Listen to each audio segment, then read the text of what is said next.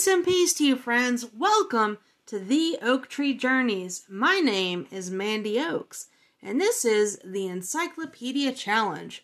What is the Encyclopedia Challenge, you may ask? Well, that is a great question. The Encyclopedia Challenge is where I read the entire encyclopedia to you in bite sized chunks, and we read from the New Imperial Encyclopedia and Dictionary of 1909 and sometimes from the Encyclopedia Americana of 1956. And I want to thank everyone for listening. Um, I apologize for yesterday and for not posting on Sunday. Um, I just was not feeling well um, at all. And my voice kept going in and out and in and out, and it was just unreliable. Um, but thank you so much for bearing with me and allowing me to post later in the week.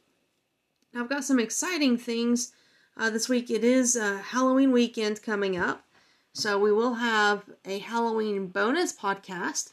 I am feeling much better. Um, as you can tell, I've got my voice back, and it's not going in and out. It might a little later uh, as we get into this, but uh, yeah, we will have a, a Halloween bonus podcast, and uh, and I appreciate you all listening to that as well. And, uh, oh, and before I forget, uh, like I did last time, um, but our quote of the month is attributed to Aristotle, and it is We are what we repeatedly do. Excellence, then, is not an act, but a habit.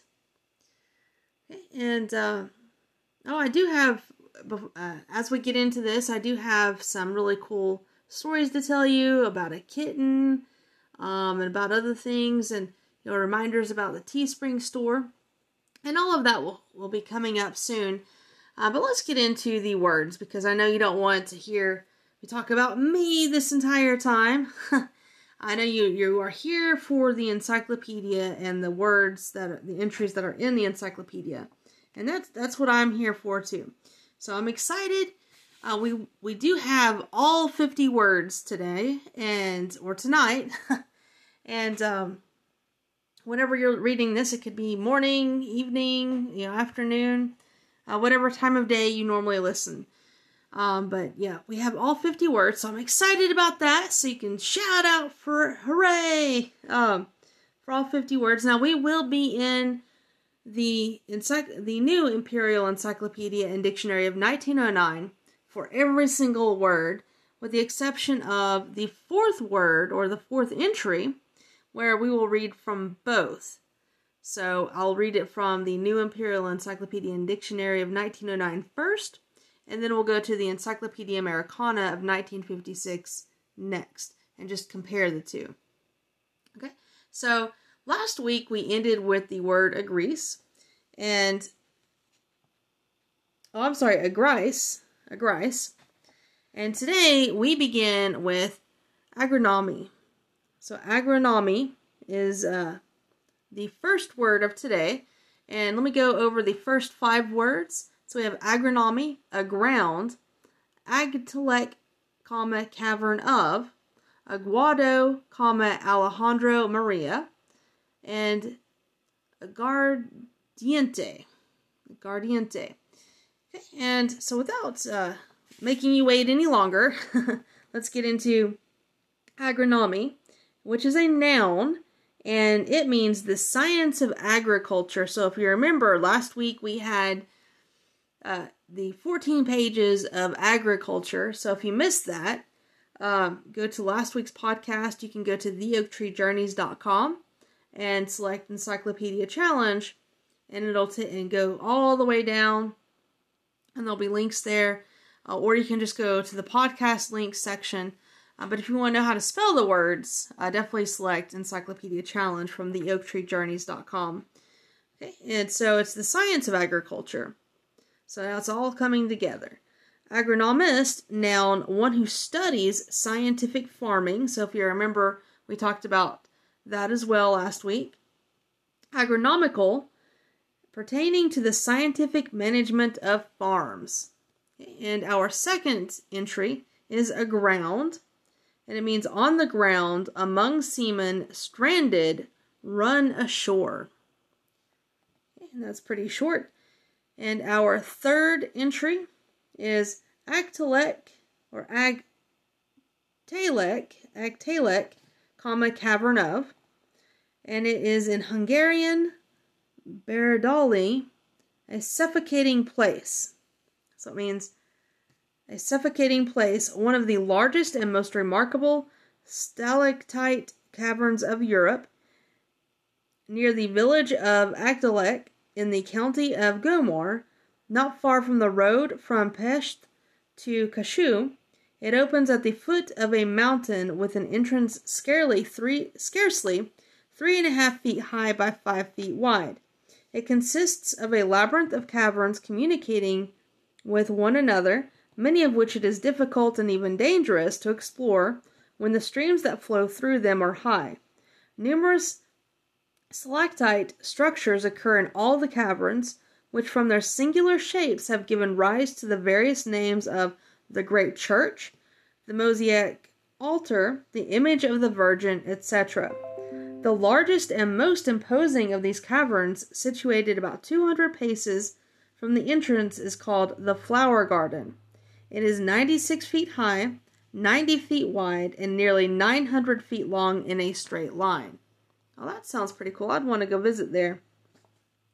Okay, our fourth entry, and remember for this entry we will go to the Encyclopedia Americana of 1956 after we read it from the 1909 is uh, Aguado, comma Alexander Maria, or Alexander Maria Aguado. Also, Marquis de las Marismas del Guadalquivir, and he lived from 1784 to 1842, born Seville, Spain, one of the wealthiest bankers of modern times. So remember, modern times here is in 1909. He was descended from a Jewish family and in his youth was a soldier. During the Spanish War of Independence, he fought with distinction on the side of Joseph, rose in the French army to the rank of colonel, and acted as aide de camp to Marshal Soult, but retired in 1815 and began a commission business in Paris. In this, he soon realized such wealth as enabled him to found a bank. He also obtained a political reputation by negotiating the Spanish loans of 1823, 1828, and 1830 and 1831. Ferdinand VII conferred on him the title of Marquis de las Marismas del Guadalquivir. His services were also recompensed by the privileges in mining and in executing public undertakings. All the Spanish bonds issuing from his house received the name of aguados. Okay, so let's see what the 1956 Encyclopedia Americana has to say about him, because it sounds like, uh, let's see, he had not been deceased long. So he died in 1842, and this was written in 1909. So that wasn't very long, really. Um, but a few more generations are separated here. So Let me find him. Well. Okay, I should have marked him. Oh, here he is. Okay. Aguado Alejandro Maria, Marqués de los Marismas, Los Mores Mas, Spanish fi- financier and millionaire. Born Seville, June 29, 1784. Died Jahan, April 14, 1842. Of Jewish parentage, he early became a soldier, fighting in the War for Spanish independence. Exiled, he went to Paris in 1815, and in colonial trade and banking with Cuba and Mexico acquired great wealth. From 1823 to 1831, he negotiated four loans which saved Spain from bankruptcy.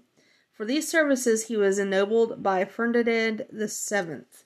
So we have a few fill in the blanks there but we all we had more information in the 1909, which I kind of expected, but you never know um, with these. Right, and our fifth entry before break is agua, aguardiente, aguardiente, and it is a burning hot water brandy from Latin aqua, water, ardens, burning, a strong raw spirit of Portugal and Spain, brandy or any particularly strong li- liquor. Okay, and with that, let's go to break.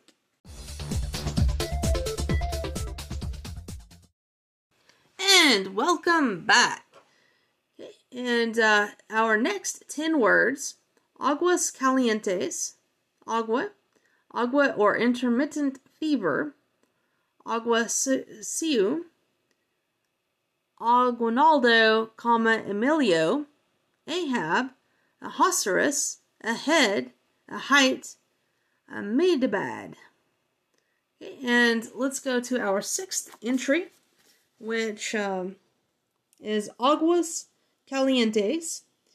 That means, or that is a well built town in Mexico, province Zacatecas, north latitude 21 degrees 53 feet, and west longitude 101 degrees 45 feet, in a plain 6,000 feet above the sea level, and on a stream of the same name which is tributary to the Rio Grande de Santiago.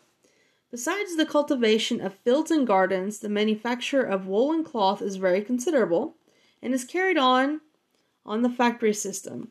The town is favorably situated for trade, as the great road from Mexico to Sonora and Durango is here crossed by that from San Luis Potosi to Guadalajara. The environs abound in hot springs from which the town takes its name. So the population in 1900 was 35,042.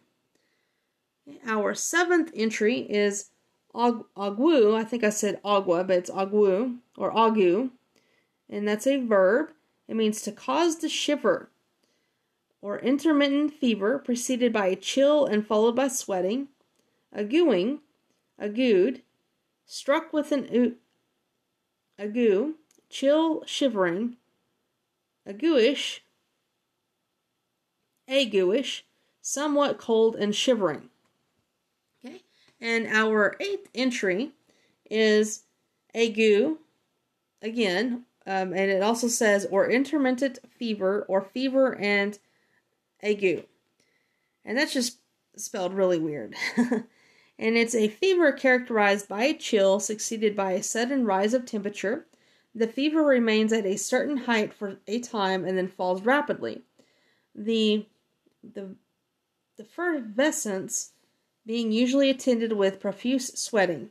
These paroxysms re- recur with great regularity every day or every second or third day. Okay, see malaria. So it apparently happens with malaria. Now, before we get into our ninth entry, I do have a really cool story to tell you about a little kitten. Um, last week, um, my dog and I were walking along this trail during my lunch break. So I didn't have very much time. Uh, so it was during my lunch break, and we just had a few minutes left. So I was at the tail end of my lunch. And on our way back, I looked at the time and I was like, oh no, we've got to hightail it back. Well, as we were hightailing it back so I could get to work on time, I heard this meow. I mean, it was not just a meow, it was a desperate cry for help. And you know, you, you know what that sounds like. If you've had kids or animals or pets, uh, there there's a different cry when it's you know, a desperation, like, help me. But that's what I heard. And it was in this little patchy area of the woods. Um, on one side was a really horrible road right in the curve, and on the other side was the trail. And for some reason, it was just in this one little patch of, of woods or little wild area. And so my dog and I looked around, and in order to get up there, uh, we had to go all the way down uh, to the trail and then go back around on the road.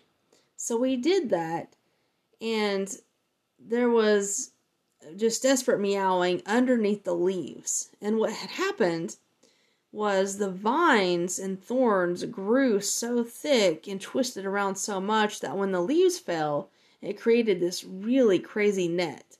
So it took a really long time to see this kitten but we finally uh, were able to get it out.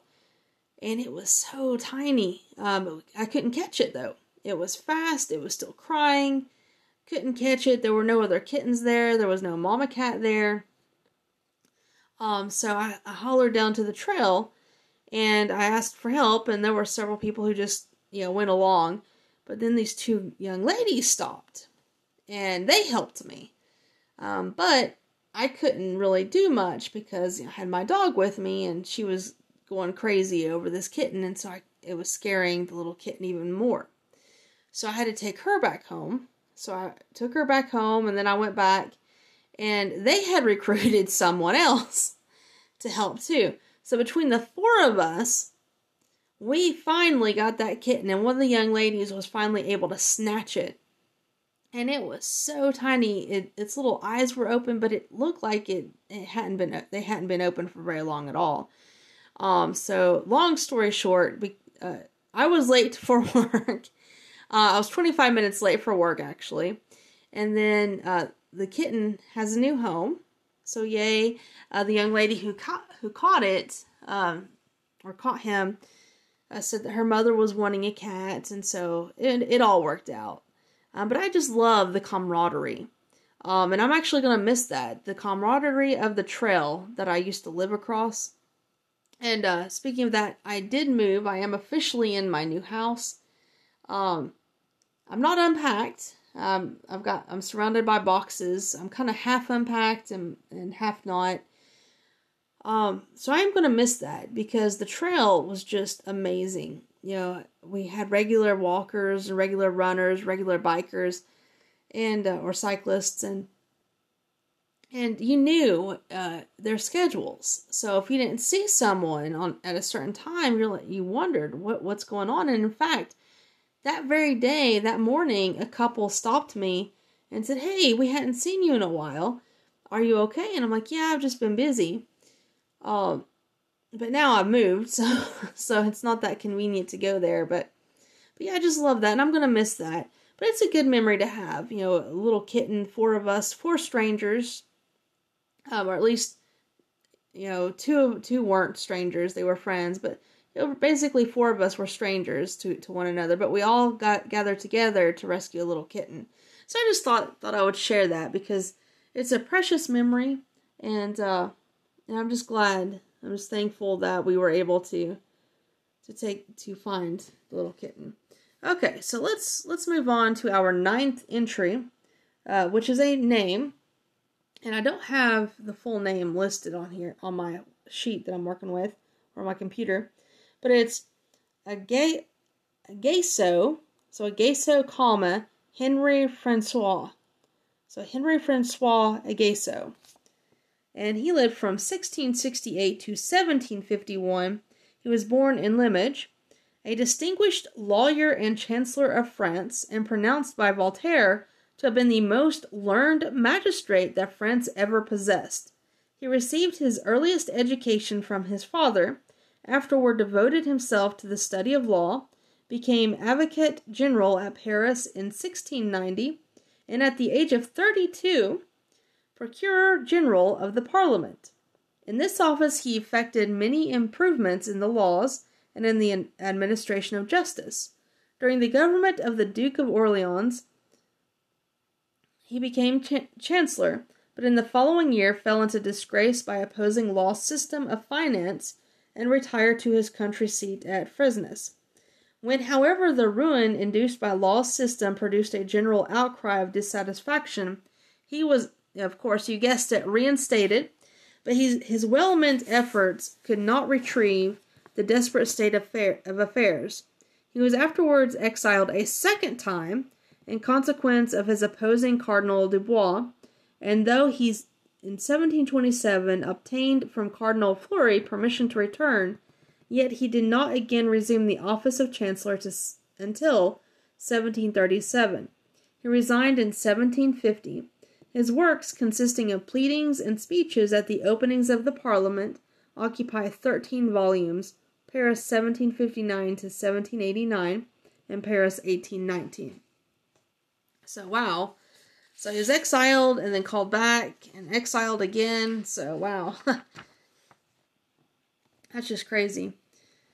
And our tenth entry is another name, Aguinaldo, comma Emilio, or Emilio Aguinaldo, and he was the chief of Filipino insurgents in the insurrection of 1896 and after the Spanish American War of 1898, born in 1870 at Imus, province of Cavite, Luzon. In 1888, he went to Hong Kong, where he gained a knowledge of warfare.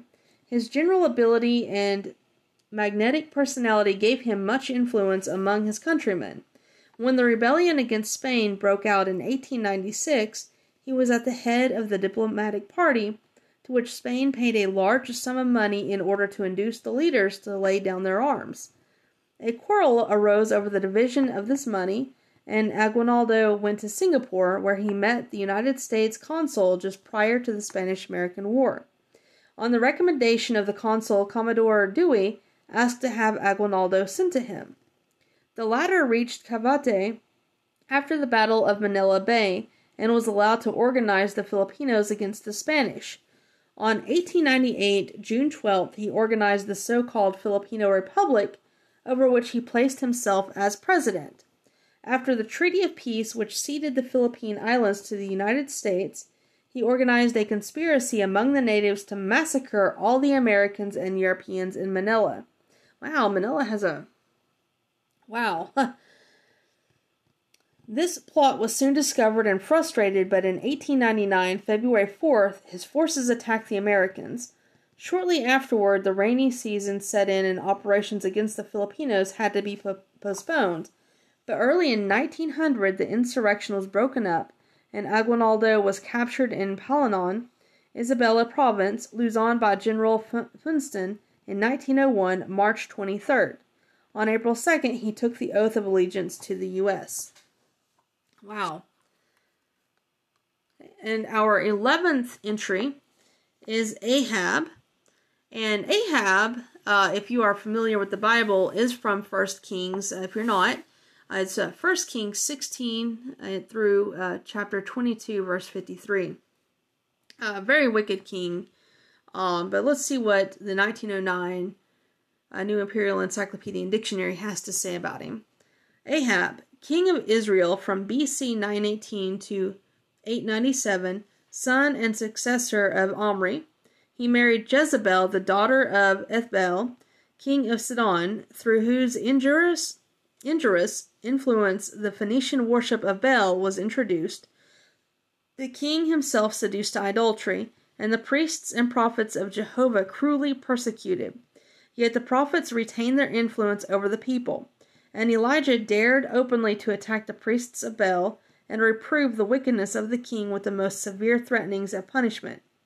Ahab prosecuted three wars with various success against Ben-Hadad, Ben-Hadad, king of Syria, but in the last campaign he was killed by an arrow. His whole family was afterwards extirpated under King Jehu. And if you want to read more about him, again, I would suggest going to 1 Kings 16 and starting there. Uh, the story about Ahab and Jezebel just absolutely just it's a, actually it's a really good Halloween story. Um, if you want to get into a, a, true story for Halloween. And next we go to um, the twelfth entry, which is also from the Bible, and this is Ahasuerus. And I remember um, whenever I was really young, my mother would read the Bible to us, and she would go, "This is how you pronounce it, aha, Saurus." Um, so that's just a little fond memory that I have. Uh, but Ahasuerus is from the Book of Esther, and the name, or rather perhaps the title by which several kings of Media and Persia are mentioned in Scripture. The best known of these is Esther's husband, see Esther, probably the same as the Persian King Xerxes, and that's a fun name to say too, Xerxes. The Hebrew form of his name, Achashvorch, pointing to the old Persian form of the name Xerxes. Um, I'm gonna try this. Kasik, uh, Kaschar something like that. I know I butchered it. My apologies for that. Okay, yeah, go go to the Book of Esther for Ahasuerus or King Xerxes, and some versions will call him King Xerxes. Okay, our thirteenth entry is ahead. So let's look ahead to our ahead entry. In advance, further forward than another. So pretty simple, right? Cut and dry. Okay, our 14th entry is a height. A height. Also, a high. In Old English, on high, aloft. So, I, yeah, Old English. And our 15th entry before break is uh is a town and I may end up butchering this, um, but let me try it. Um, Amid Abad. Amidabad. Or more properly, Amidabad. Um, Amabad. I, I, I don't know. Um, there's an A and an E difference. Um, but anyway, it's the chief town in the district of the same name in the presidency of Bombay. Is on the left bank of the Sabarmati, which flows nearly due south into the Gulf of Cambay, and was built 1412 by Ahmed or Ahmed Shah, and underwent all the vicissitudes of government incident to the cities of Hindustan till the year 1818 when it finally came under the power of the British. It was formerly one of the largest and most magnificent capitals in the East, in the opinion of a native writer, quote, the handsomest city in Hindustan, perhaps in the world, end quote. I don't have to argue. Uh, with that, I think where I live is quite gorgeous. Its agricultural relics are gorgeous, even in the midst of decay. J- the Jumna or Jumaha Masjid or Great Mosque rises from the center of the city, adorned by two superbly decorated minarets, each of which contains a circular flight of steps leading to a gallery near the summit. Its domes are supported by lofty columns, regularly disposed. The concave of these cupolas is richly ornamented with mosaic and fretwork. The pavement is tri- the pavement is of the finest marble. The mosque of Sujat Khan is extremely elegant. There is likewise an ivory mosque which has obtained that name from the circumstance that although built of white marble, it is curiously lined with ivory and inlaid with a profusion of gems to imitate natural flowers, bordered by silver foliage on mother of pearl. There are also the fire temple and the tower of silence of the Parsis. It once abounded in gardens, aqueducts, reservoirs, etc., but these, especially the gardens, are now sadly defaced and injured. Its prosperity has been almost wholly destroyed by the rapacity of the Marathas, although at one time it was famous for its manufacture of rich fabrics of silk and cotton, articles of gold, silver, steel, and enamel. It employed many artists in portrait painting and miniatures, and had extensive trade in indigo, cotton, and opium. The old city walls, built in 1485, which had in the course of ages and through the assaults of enemies become very dilapidated, were repaired in 1834 at the expense of 250,000 rupees. Water was also conveyed from the river through the city by means of pipes. Okay, so population in 1901 is 185,889. The district of Ahmedabad in Gujarat has an area of 3,800 square miles and a population of 800,000. I'm sorry, 830,000. Okay, and with that, let's go to break. And welcome back. Our next 10 words are Abaduger, Abaduger or Edur, Om Depur, Ahoy, Ahriman, a hole, Achmetal, aid, Aidan, comma, saint, aide de camp. And let's go ahead and begin with our 16th entry. And uh, uh, pronounced that wrong. Uh, it's Ahmed Nuger. So Ahmed Nuger, and if you want to know how to spell these, just go to theoaktreejourneys.com and select Encyclopedia Challenge. The link will also be in the description.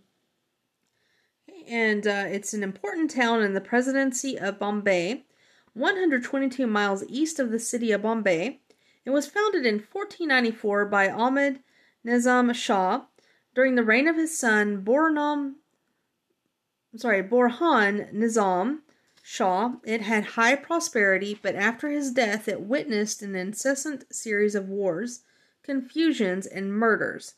In 1797, it fell into the hands of the Marathas, and in 1803 was surrendered after a trivial resistance of two days to General Wellesley. It was, however, shortly afterwards restored to the Peshwa, but in 1817 the fort was again occupied by the British. The town has increased rapidly since it came under British protection and rule. It possesses a most singular defense in addition to its wall. This consists of an immense prickly pear hedge about 20 feet high, which is so full of sap that no fire will kindle it, and so vigorous that it is almost impossible to force one's way through it. It contains an English church and a Durham sala, or place of entertainment for travelers capable of holding 250 persons. It also possesses a good supply of water by means of aqueducts. There are several places of the same name in Hindustan. The population, remember this is 1909, was 35,000.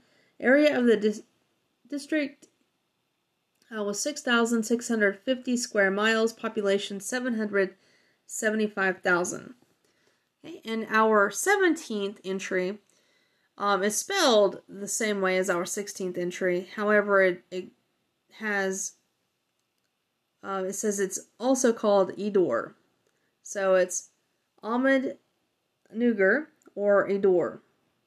And that's a Rajput state of Gujarat in the Mahi Kanta Agency, politically connected with the presidency of Bombay.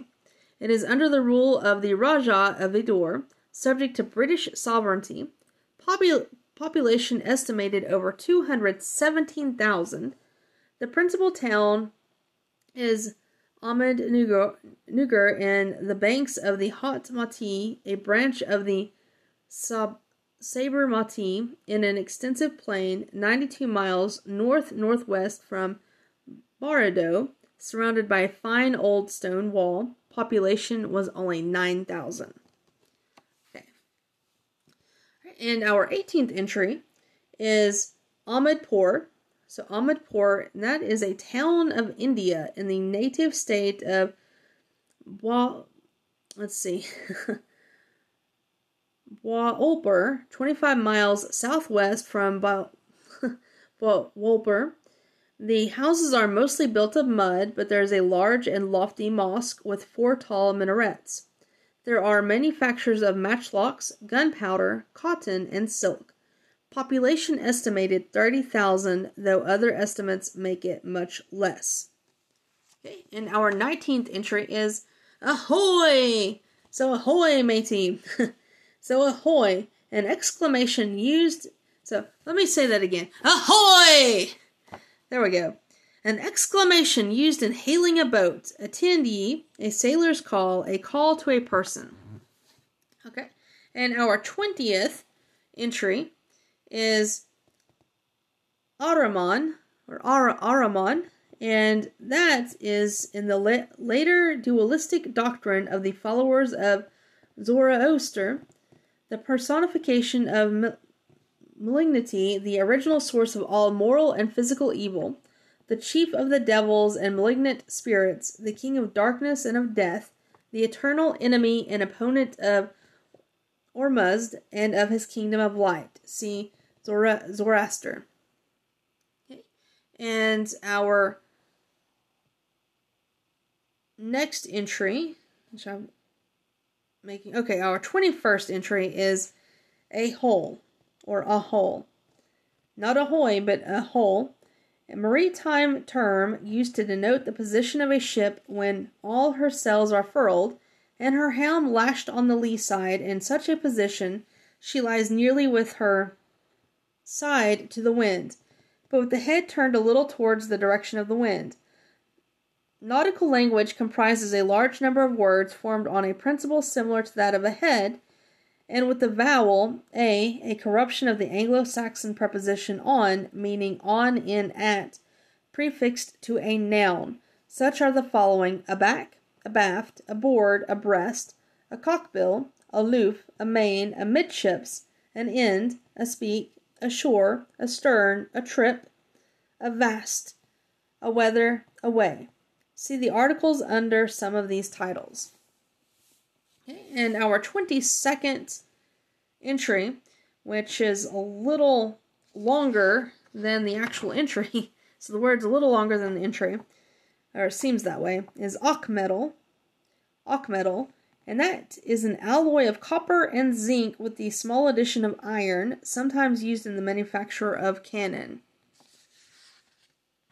Okay, and our 23rd entry is aid, and that's a noun, means help, relief, assistance, a person who gives help, verb to help, to support, to relieve, aiding, aided, aider, noun one who, aidant, Old English, helping, helpful. Oh, that's cool. So aidant is Old English for helping or helpful.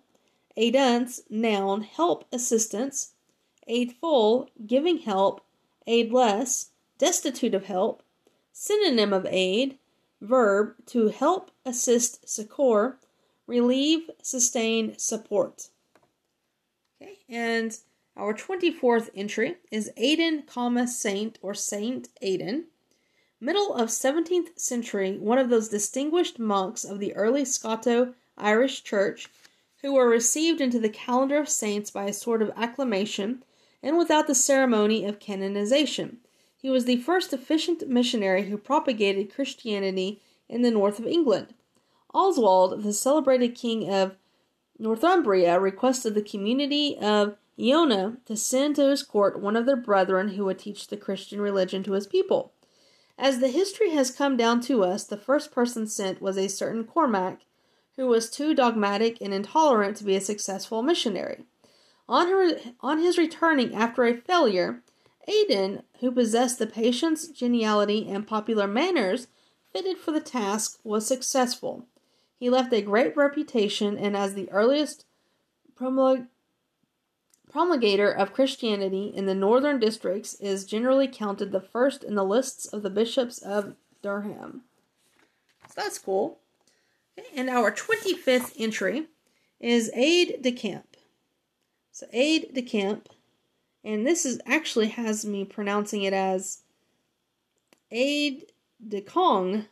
So Aide de Kong, I'm not sure why, but it, it, it looks like Aide de Camp or de Camp, like the plane. So, aide de camp, plural, aides de camp, aide and assistant, de camp of camp. In an army, an officer who serves on the personal staff of a general or in court to wait upon the sovereign. As a military officer, he may be regarded as a kind of superior confidential attendant upon a general in active service. The aide de camp is the organ of the general. He carries all the orders on the field of battle. These he is to deliver in the plainest terms so as to be distinctly understood. And when so understood, the orders are to be as implicitly obeyed as if the general himself were present and speaking. An aide de camp also acts as secretary to the general and assists him in his correspondence when he has not specifically a military secretary when he has not specifically a military secretary. He aids likewise in dispensing the courtesies of the general's house or tent. The aides de camp in the U.S. Army vary in number from two for a brigade general to six for a general. In England, besides these aides de camp to generals, the Queen has power to appoint any number of aides de camp to herself in her capacity of nominal head of the army. There are no particular duties attached to the office, but it is much sought after both as an honor and as conferring on the holder the rank of colonel in the army. King Edward has about forty military aides de camp, of whom a certain proportion are peers of the realm. In addition, there are a certain number of naval aides de camp to the king. I wonder if uh, that still holds true today and how many Queen Elizabeth has if it does. Okay, and with that, let's go to break.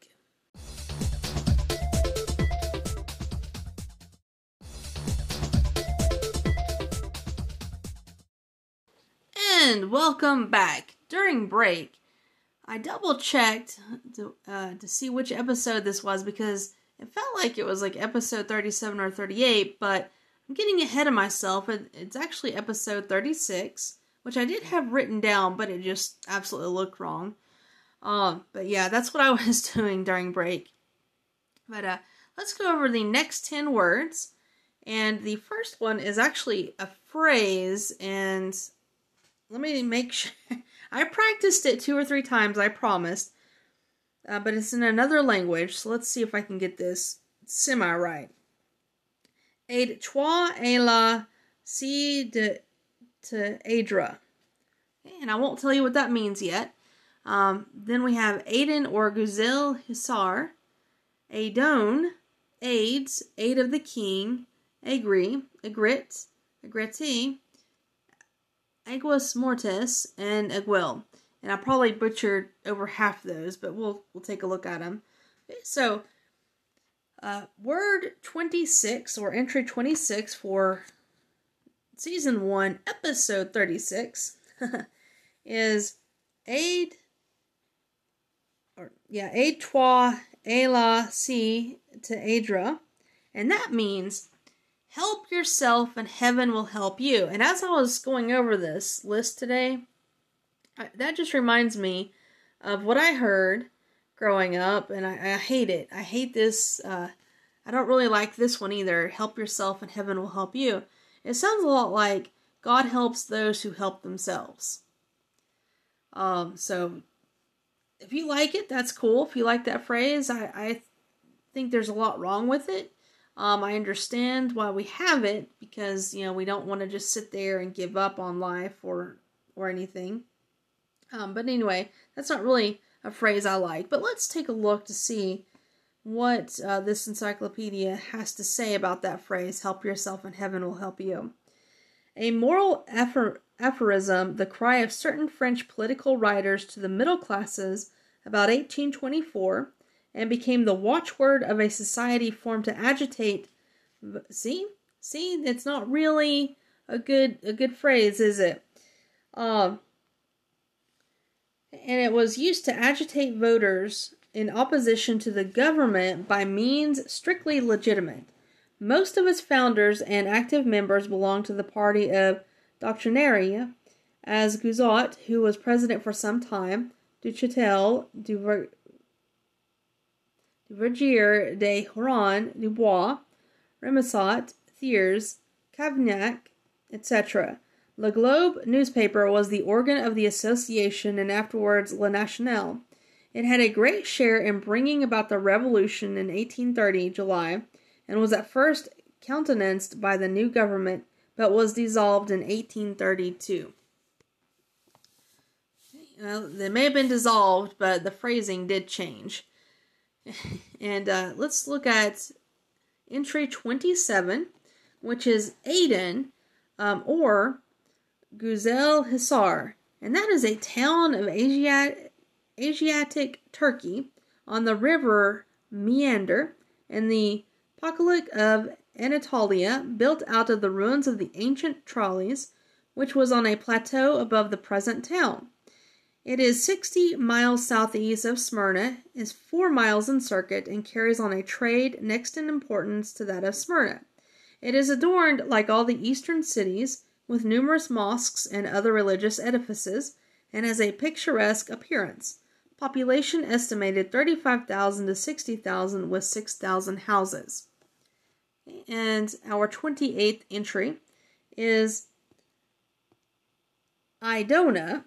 I knew I pronounced that wrong. Uh, so, Idona, town of Sicily, province of Caltanissetta, Niceta, 20 miles east by south from Caltanissetta. It crowns a lofty height commanding a view of the great plain of Catania.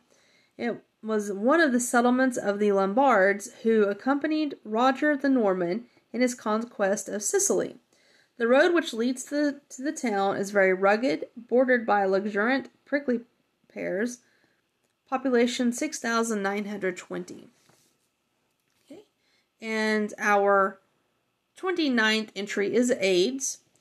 And that is not what you think it is in 1909. Uh, in feudal times, mere benevolences granted by a tenant to his lord in distress, which gradually came to, to be regarded as matters of right. Aids were demanded for three principal objects. First, to ransom the person of the lord when taken prisoner.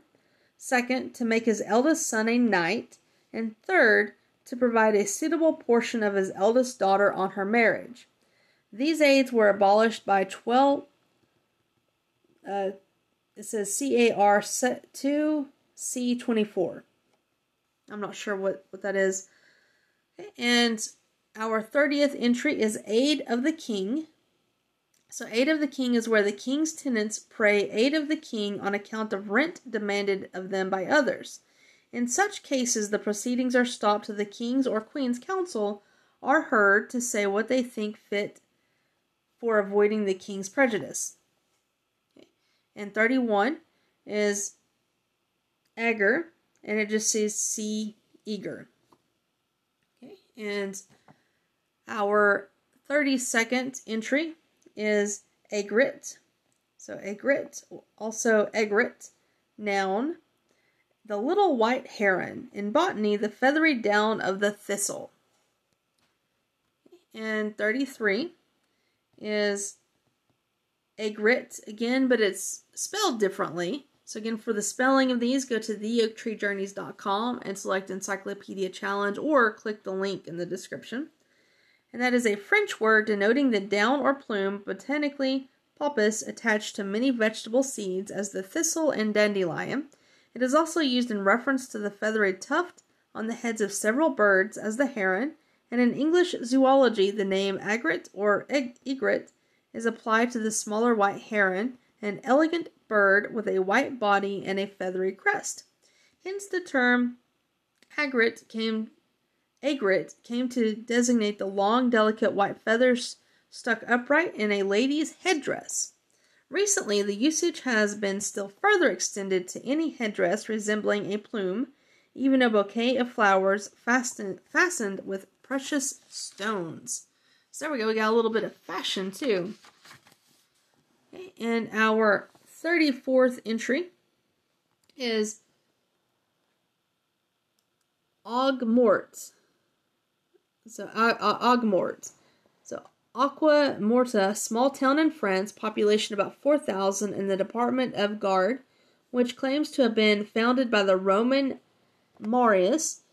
Sorry, it's a little it's not just faded, it's like rubbed off faded. It is in an extensive marsh impregnated with sea salt and is about three miles from the Mediterranean, with which it is connected by a canal. It was from Augmart that St. Louis sailed in 1248 and again in 1270 for the Crusades, a proof that the sea then reached this spot. In 1538, Francis I had an interview at Augmort with Charles V. Okay, and our 35th entry is aguel or aguil, which is a noun, and that means apply to the sharp serrated peaks of lofty mountains, indu- industry for piercing holes for the lodgment of powder when blasting. Ag- ag- agulet or aglet, noun, a point or tag on fringes. Okay, and with that, let's go to break.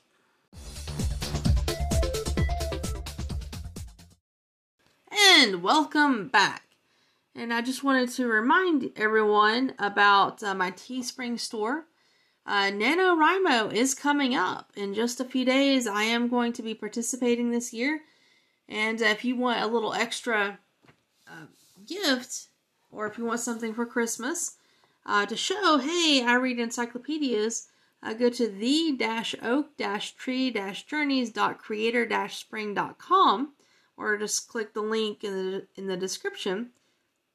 There is a 15% off code, and that's e-challenge. and the offer expires December 1st, 2021. Uh, so these are pretty cool objects. Um, got shirts, uh, got cups, uh, stickers.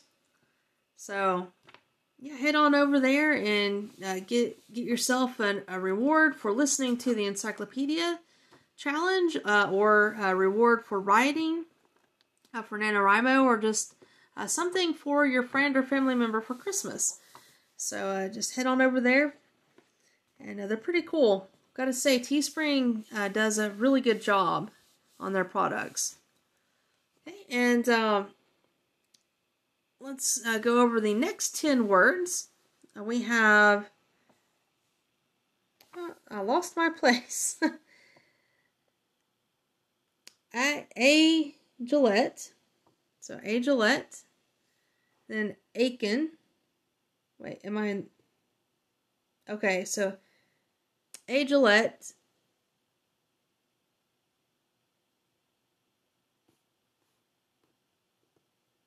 Okay, I, I just see what I did. Um,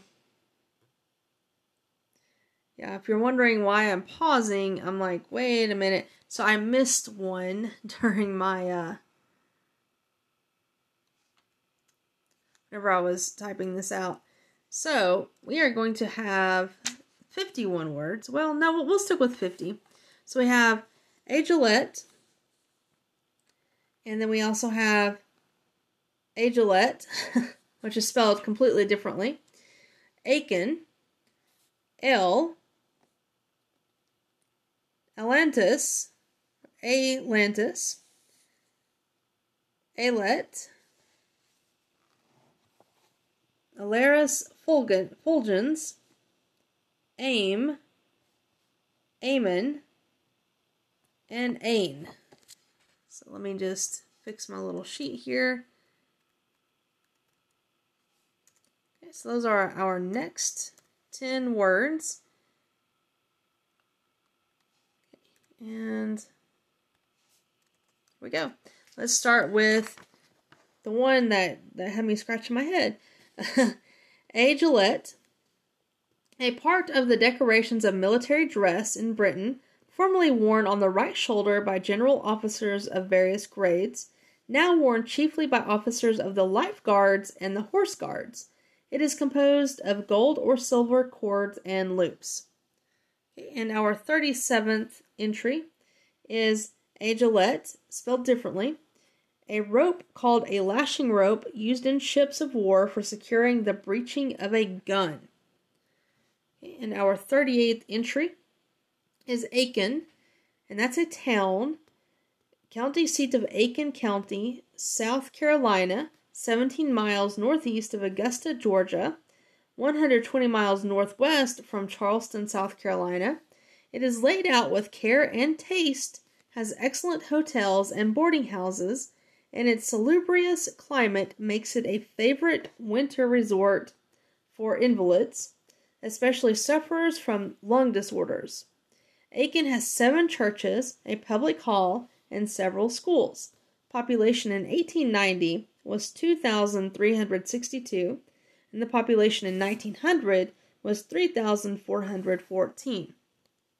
Okay, and our 39th, let me fix this, our 39th entry is L. Okay, and that's L. And it's a verb to be sick, to trouble, to be in pain, ailing, unwell, full of sickness, ailed, ailment, noun, sickness, trouble, slight, disease. Okay, our 40. Okay, yeah, our 40th word or entry is Atlantis. So, Atlantis, noun, often improperly Ailanthus, genus of trees of national order Simarubaceae, the common species A. glandulosa or Chinese sumac. It has very okay, has very long and pinnate leaves with an odd leaflet resembling the ash. The leaves are food for a species of silkworm. The styles are combined at the base. The fruit consists of three to five samari, or winged achnea. Its growth is rapid, and its propagation is usually by its abundant root suckers. It is largely planted for shade in South Europe and in parts of the United States, and is common in England. It is hardy and thrives even in poor soils. Its timber is valuable for some uses. As the odor of the flowers of male trees is offensive, only female trees which have indo- flowers should be grown. So, it's a stern warning there. Don't grow the males, just grow the females. Now it's got me curious about how it smells. Okay, so quickly fix the numbering on this so I wouldn't stumble over the numbers. Um, I stumble over the words, that's bad enough. Okay, so our next entry, our 41st entry, is Ailette, Ailette, and it's French for little wings and it means appendages to the armor worn by knights in the 13th century of leather covered with cloth and worn behind or at the side of the shoulders. Ailette are figured on many effigies, etc. Well, that's pretty cool. Need to remember that for when I'm writing fantasy books. Okay, and our 42nd entry is Ailurus fulgens, and it just says see panda. So it sounds like it's some sort of panda. Our 43rd entry is aim, and for such a small word, a three letter word, it has a fairly large definition. And it is a verb. It means to throw at an object, to direct a weapon to, to try to strike with a missive weapon, to endeavor, to purpose or design, in Old English, to guess or conjecture. Noun, the object or point intended to be struck. Purpose, intention. Aiming, aimed, aimless, without aim or purpose, aimlessly. Synonym of aim. Noun, object, end, view, scope, design, purpose, scheme, drift, intention. Of aim, the verb, to point, level, aspire, direct.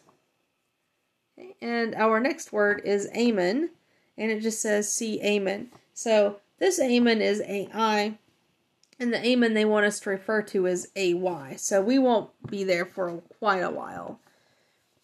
And our 45th entry is Ain, or An. It's An. It's it's spelled like Ain, like aim, with an M, but this is N as in Nancy. That's N a frontier department of France, bounded on the north by the departments of Jura and Saône et Loire. At the east, it is separated from Switzerland and Savoy by the Rhone, Rhone, which also divides it from Isère on the south, while on the west, the Saône separates it from the departments of the Rhone and Saône et Loire.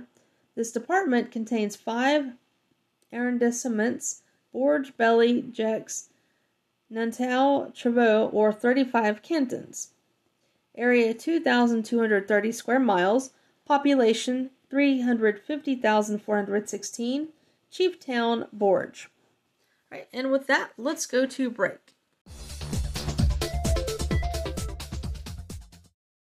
And welcome back. And during break, I was actually fixing the rest of the numbers uh, for the last five words and I'm actually excited um, because we are going to end on a really cool word, as you could probably see from the uh, the uh, description of what this is, the season one, episode 36, and it tells you the words uh, that we start with and the word that we end with. Um, it's really exciting. Um, so our list of five words are anum, So annum, and then we have Anne Mueller, comma, Maximilian Emanuel, or Maximilian Emanuel, and Ein Mueller. And then we have Einos, Einos. And then we have Ainsworth, comma, William Harrison. And then our very last word is ain't. Ain't it grand? Uh, I'm actually very glad that we are ending with the word ain't. That that's very exciting. Um, but before I start the next five entries, I just wanted to say if you are uh, going to participate in NaNoWriMo this year, uh, good luck to you. Uh, very excited for you, and I hope you get all 50,000 words in.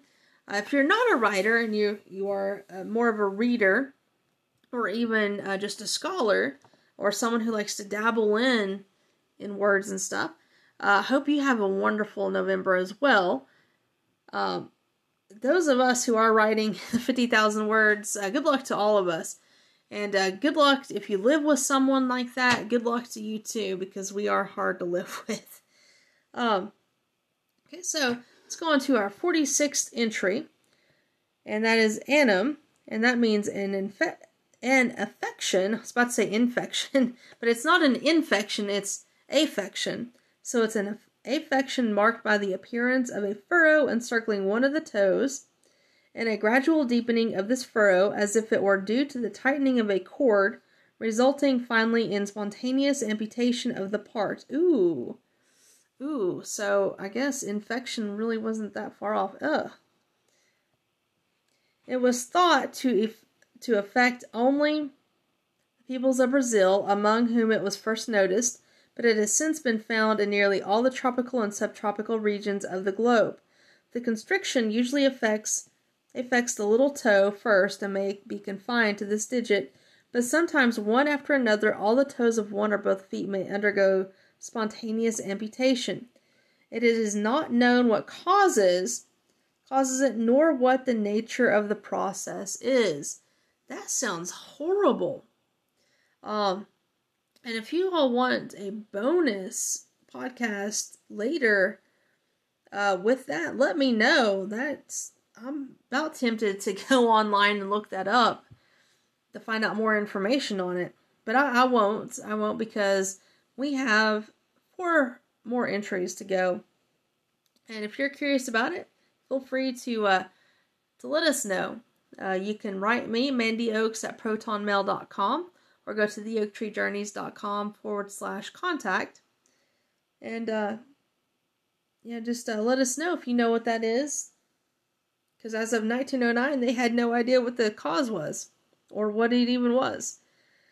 And our 47th entry is a name Ainmiller, comma Maximilian Emanuel, or Maximil- Maximilian Emanuel Ainmiller and he lived from 1807 to 1870. He was born in Munich, and he was a restorer of the art of painting on glass. He began the study of architecture, but afterwards entered the Royal Porcelain Manufactory as decorator, and there he first overcame the technical difficulties in glass painting. A separate institution was established for the art. Oh, so he liked it so much that they had to, or, or sounds like he was so good at it, they had to do a completely separate uh, institution for it. Uh, he brought its work near to perfection. He first is said to he first is said to have conceived the idea of laying colored glass on colored instead of on white. He was also the first, in conjunction with Wursthofer, to execute pictures on glass and thus revive the art of miniature glass painting. The first work of the new institution was the restoration of the windows of the Cathedral of Ratisbon from 1826 to 1833, to which he contributed the ornamentation, painting several of the figures. He made a like contribution to the splendid windows of the Church of Maria Hilf, Munich, 1833 to 1838. And the contribution of King Ludwig of Bavaria to the Cathedral of Cologne and the numerous uh, sorry, and the numerous other windows executed at Munich for all parts of the world. He displayed the highest artistic faculty. One of his most important and successful undertakings was providing the fine windows of the Glasgow Cathedral, including more than 100 biblical and historical pictures. Now, I think uh, I vaguely recall his name um, from studies in uh, humanities. Vaguely, vaguely recall. And our 48th entry is Ainos, And that is a race inhabiting Yeso and Sakhalin. See also Japan. So we have to wait to get to Japan to find out more. And our 49th entry is another name Ainsworth, comma, William Harrison or William Harrison Ainsworth. Born 1805, died 1882, born in Manchester, England, where his father was a solicitor, well known writer of fiction. Oh, cool. His creative fancy began early to show itself in ballads and tales, in the local newspapers, and in contributions to the London Magazine and similar periodicals. He entered a writer's office but forsook law for literature and began a publishing business in London, which, however, he soon gave up in disappointment. He had previously published his first novel, Sir John Chiverton, 1825. After spending some time on the continent, he returned to England and wrote Rook, Rookwood, 1834, which was favorably received. It was followed by Crichton, 1837, and Jack Sheppard, 1839. He edited for a time Bentley's Miscellany, and in 1842 began his own Ainsworth magazine. He published the Lan- L- Lancashire Witches in 1848. Six years later appeared the Star Chamber in 1860, Ovingdean Grange. The Lord Mayor of London was published in 1862, Cardinal Pole 1863. Wow, he was busy. And John Law the Pro- Projector 1864. More recent are the Spanish Pomfret, Merry England, The Leaguer of Lathom, 1876, and Stanley Stanley Brereton, 1881. Wow, that is some cool writing there. I've never heard of him, um, but if you have, if you've read any of his books, let us know. Uh, go to mandyoaks at protonmail.com and send me a line, or uh, the insight, uh, the um, the oaktreejourneys.com and select contact and send me a line there. I'd like to know if you've ever uh, read any of his works.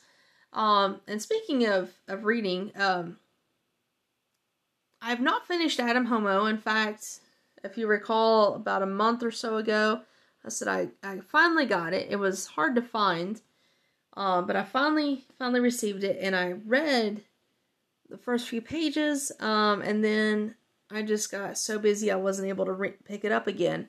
It's a fairly lengthy book. Um, but I did read The Great Gatsby for uh, the reading club, and uh, no comment on that. uh, no, no, comment on that. I may have already commented on it earlier. If I did, uh, that's great. Um, if I didn't, we'll just leave it at that. so, but, but no comment at all on that. All right, and uh, without making you wait any longer, let's look at the 50th and last entry of today. And that is ain't.